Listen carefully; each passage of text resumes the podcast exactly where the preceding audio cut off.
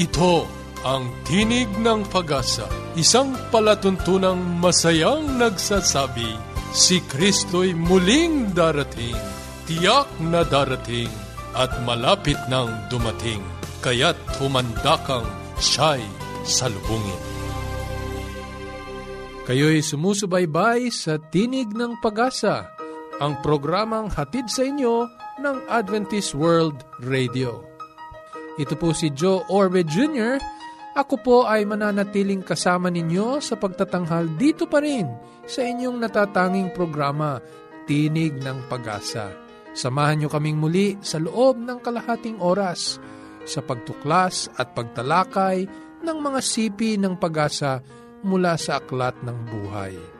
Maligayang araw po sa lahat ng ating mga tagapakinig. Kami po ay nagpapasalamat at muli naming madadala sa inyo ang pabalita ng pag-asa at ng katotohanan sa ating Panginoong Hesus.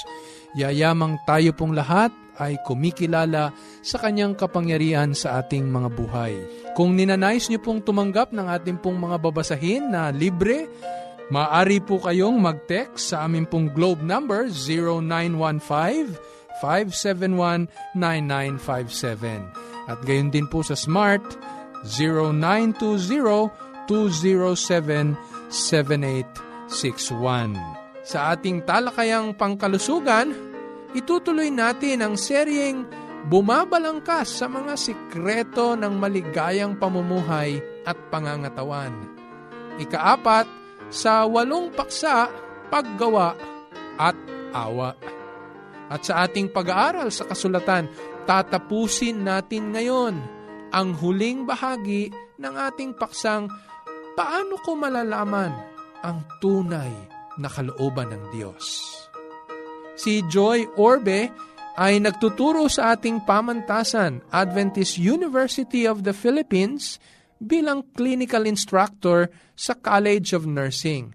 Ina sa tatlong mga anak na babae, hangad niya hindi lamang ang kalusugan ng kanyang pamilya, gayon din naman ang kanilang pagkakaisa sa biyaya ng Diyos. Joy? Paging Dr. Rodriguez, you're needed at room 321. Dr. Rodriguez, Mrs. Martinez, room 321, please. kailangan na po nating i-dialysis ang asawa ninyo. New outlook and a healthy lifestyle makes a big difference. Adventists care. Binabati ko rin ang milyon-milyong mga mag-aaral, matulog ng maaga, kumain ng mahusay at uminom ng maraming tubig upang manatiling malusog at makaiwas sa sakit. Itutuloy po natin ang ating pinasimulang talakayan sa kalusugan. Ating binabaybay ang salitang creation sa pagtuklas ng walong mga sikreto para sa maligayang pamumuhay at pangangatawan tayo'y nagpasimula sa titik C na kumakatawan sa choice o kahalagahan ng pagpili. Ang R naman ay kumakatawan sa rest o kahalagahan ng pamamahinga. Ang letrang E ay kumakatawan sa environment o kahalagahan ng kapaligiran. Ngayong paksang ito, isusunod natin ang titik A na tumutukoy sa activity o kahalagahan ng gawain. Tinatayang sampung libong mga hakbang ang karaniwang nagagawa ng tao sa buong maghapon.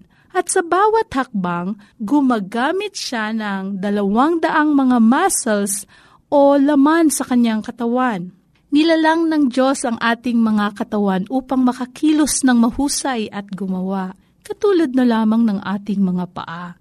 Alam mo bang ang limangput dalawa sa dalawang daan at anim na bilang ng mga buto sa ating katawan ay nasa ating mga paa?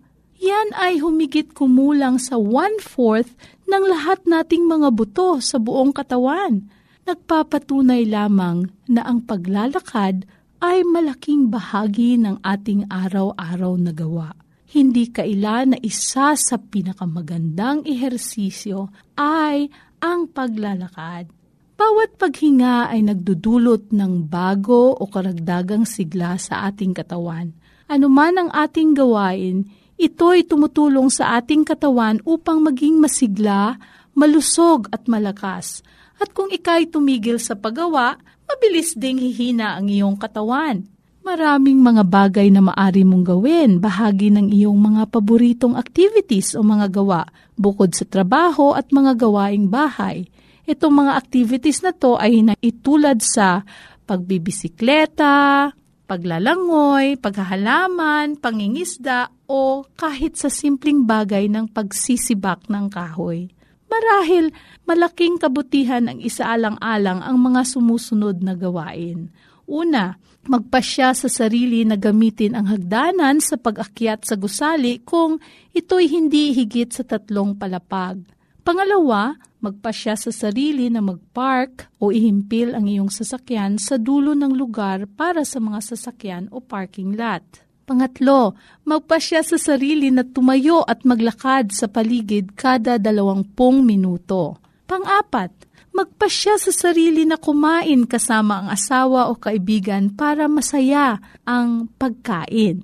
At panglima, magpasya sa sarili na umupo ng matuwid at mas madalas na mag-unat-unat. Kaibigan, pakinggan mo ang ilang mga sipi mula sa kasulatan tungkol sa kabutihan at kaawaan ng Diyos sa ating kalusugan at kalakasan.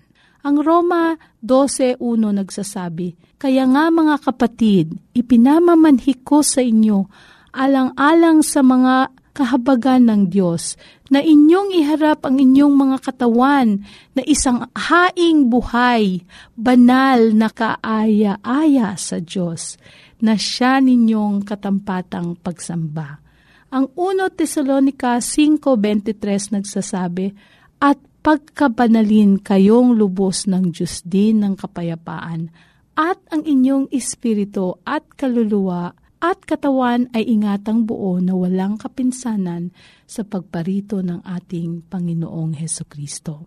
Mga minamahal, aking idinadalangin sa lahat ng mga bagay ay guminhawa ka at bumuti ang iyong katawan na gaya ng paginhawa ng iyong kaluluwa tandaan palagi ang mga taong aktibo ay mas maliksi, masigla, mapag-aruga at panatag sa Diyos. Hanggang sa susunod na paksang pangkalusugan, ito po ang inyong lingkod at kaibigan sa impilang ito, Joy Orbit kung meron po kayong mga katanungan, inyo pong ipadala sa tinig at npucadventist.org o di kaya i-text sa globe number 0915-571-9957 o smart number natin 0920-2077861. Yes, Dad and Mom are coming. I wish my parents will come too. The best way to spend time? It's with family. Adventists care. Salamat uli, Joy. Atin pong sinusundan ang ating pinasimulang paksa, paano ko malalaman ang tunay na kalooban ng Diyos sa aking buhay. Sa ating pong pagbabalik-aral, narito ang naunang anim sa sampung mga simulain na dapat nating tandaan sa pagtiyak ng kalooban ng Diyos sa ating buhay. Number one, mahalaga ang katangiang pagpapakumbabang loob sa pagkilala ng kalooban ng Diyos sa ating buhay. Kadalasan sa pagmamataas at pagiging makasarili, nabubulag tayo sa tunay na pagtutuwid ng Diyos.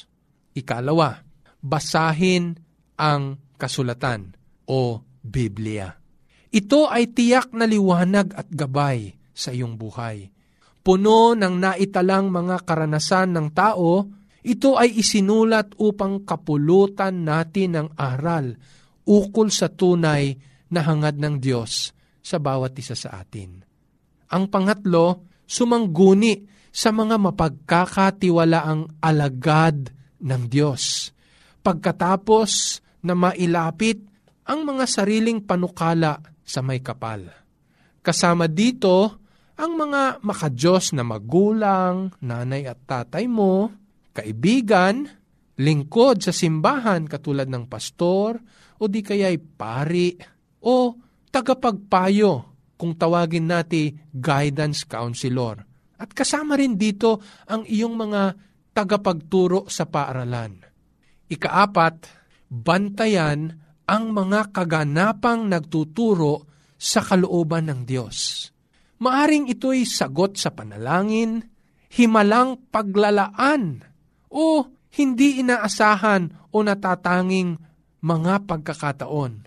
Ito ang mga tinatawag nating divine providence o di kaya'y divine leading o opportunity.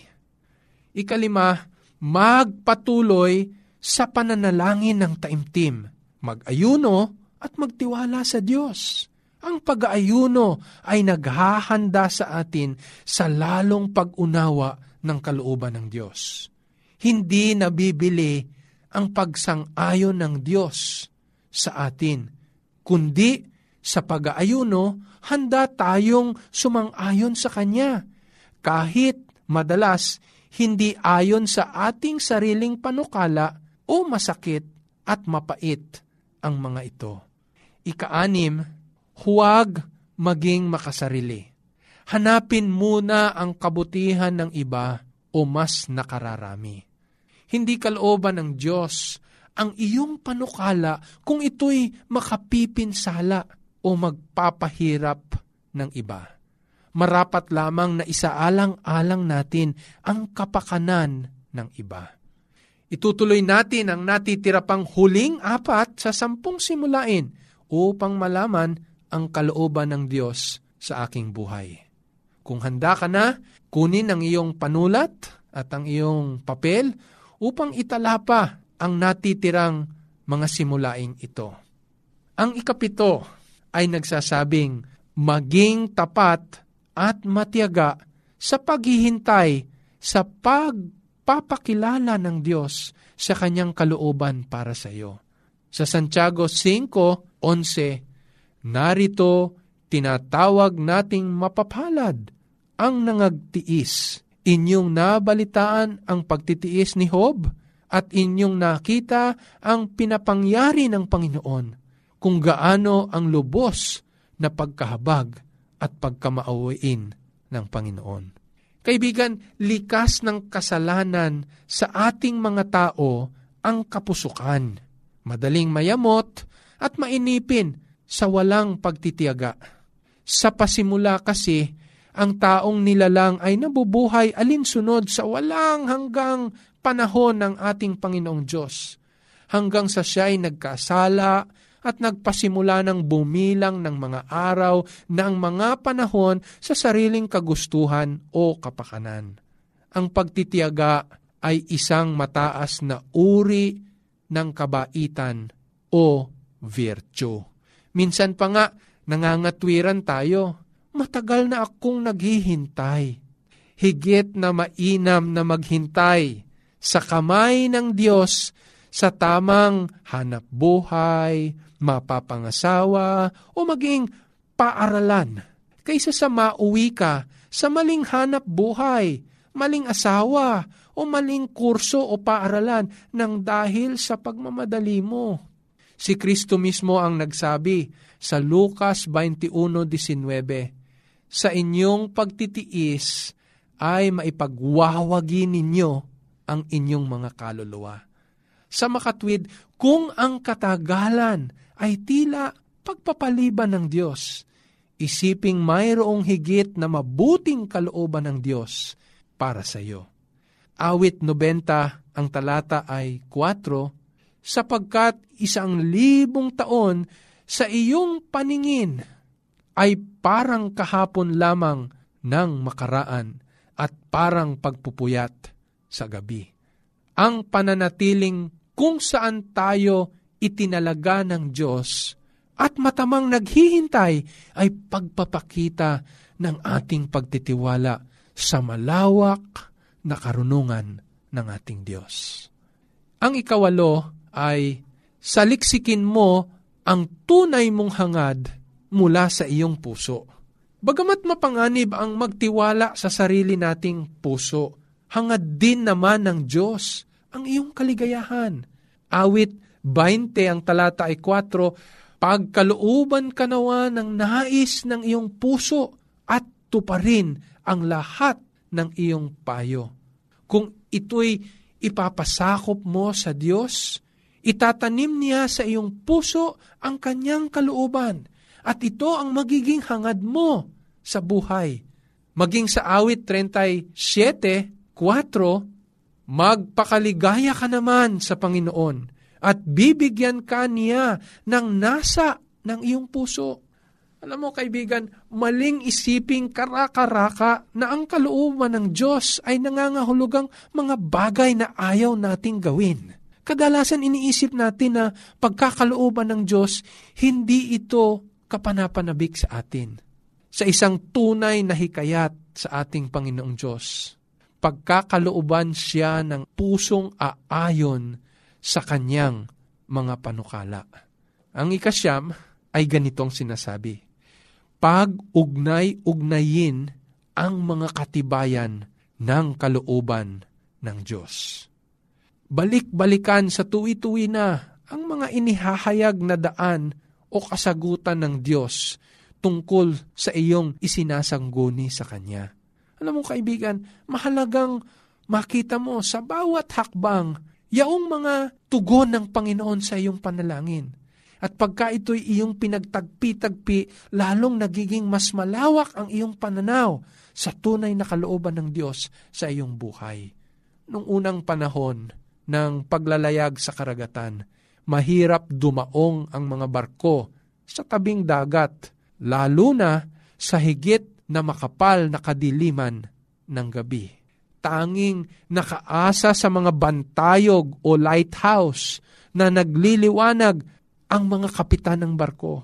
Habang papalapit ang barko sa daungan, tatlong bantayog ang makikita mula sa karagatan.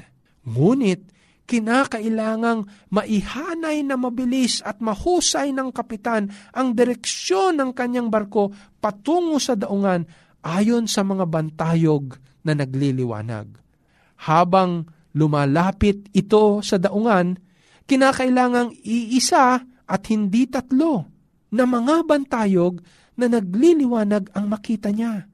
Pagtama ang direksyong papasok sa daungan, ang tatlong ilaw ay makikitang iisa na lamang dahil nakahanay ito sa iisang direksyon.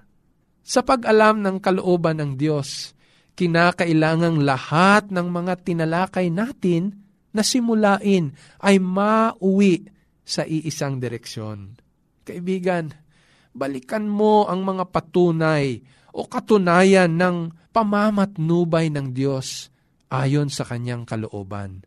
Katulad ng mga tanong na ano ang sinasabi ng Biblia tungkol sa iyong panukala? Ano ang iyong layunin?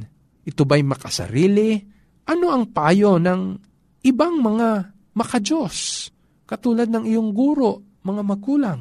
Makabubuti ba ito sa ibang tao o makakasama? Idinadalangin mo ba ito ng taimtim sa Diyos? At kung minsan pa'y kasama ang pag-aayuno? Ilan lamang ito sa mga tanong ng pagsusuri ng mga simulain na ating tinalakay na dapat mong isaalang-alang. Tandaan ang payo ng kasulatan. 1 Korinto 13.1 Sa bibig ng dalawang saksi o ng tatlo ay papagtitibayin ang bawat salita. Kung ang lahat ng sagot sa mga katanungang ito ay umuwi sa isang maliwanag na patutoo, nakatitiyak ka kaibigan na aakayin ka ng Diyos sa tamang landas ng kanyang kalooban sa iyong buhay. Ang pangsampo at huli sa mga simulain na ating isinaalang-alang sa seryeng ito ay nagsasabing magpatuloy sa Diyos sa araw-araw at bawat sandali ng iyong buhay.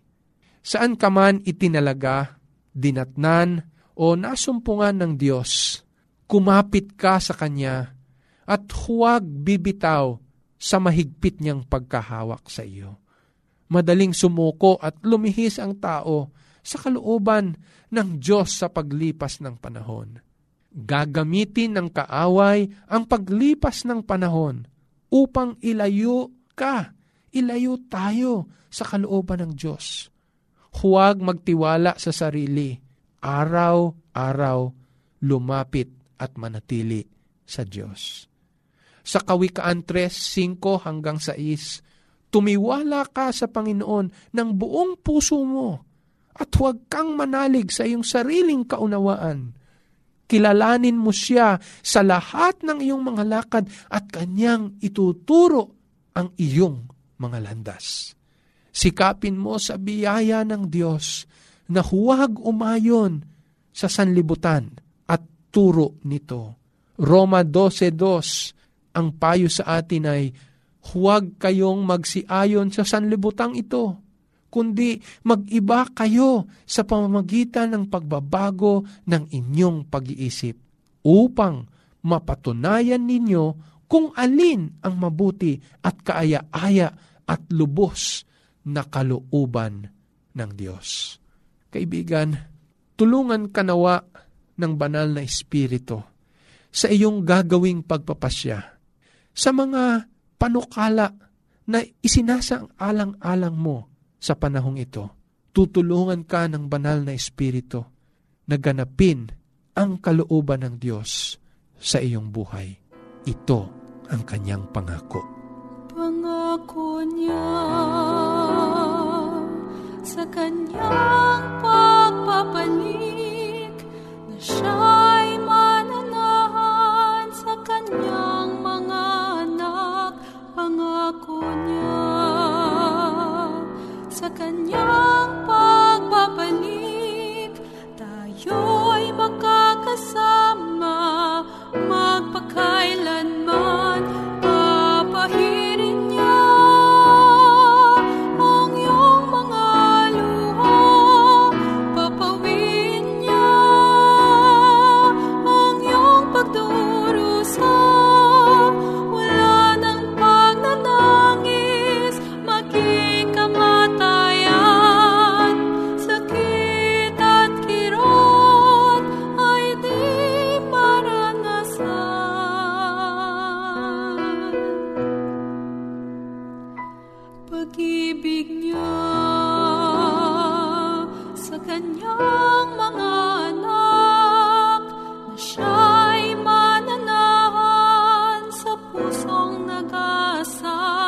Pag-ibig niya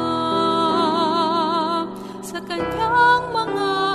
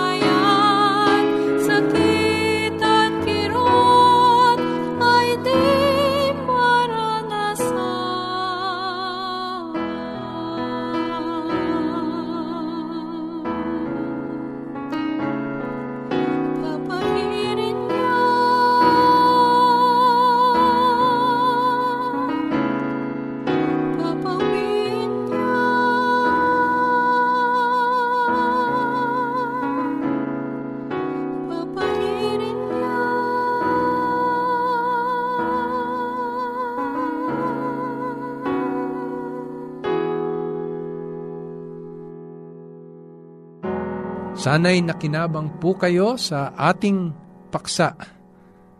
Nais po naming marinig at talakayin ang inyong mga tanong sa liwanag ng pag-asa mula sa mga kasulatan. Maari niyong i-email ang inyong mga tanong sa pag-asa at npucadventist.org. Uulitin ko po, pag-asa at npucadventist.org. O di kaya sumulat sa Tinig ng Pag-asa, P.O. Box 401, Manila, Philippines. O mag-text lamang sa Globe 0915-571-9957 0915-571-9957 at sa Smart 0920-207-7861 Ulitin ko po 0920-207-7861 Maari rin po kayong magpatala sa ating libring pag-aaral ng Biblia o Bible Correspondence School. Sumulat sa Tinig ng Pag-asa, P.O. Box 401, Manila, Philippines. Sa nagnanais na tumanggap ng aming libring babasahin, isang napakagandang aklat na may pamagat na paglapit kay Kristo ang aming ipinamamahagi. I-text lamang ang inyong kompletong pangalan at tirahan 0915-571-9957 0915-571-9957 At sa Smart 0920-207-7861 Ulitin ko po 0920-207-7861 0917-257-7661. O di kaya'y sumulat sa Tinig ng Pag-asa, P.O. Box 401, Manila, Philippines. Muli, ito po si Joe Orbe hanggang sa susunod na pag-aaral sa dating himpilan sa dating oras. At sa Roma 15.4, sa pamamagitan ng pagtitiis at pagaliw ng mga kasulatan ay mangagkaroon tayo ng pag-asa.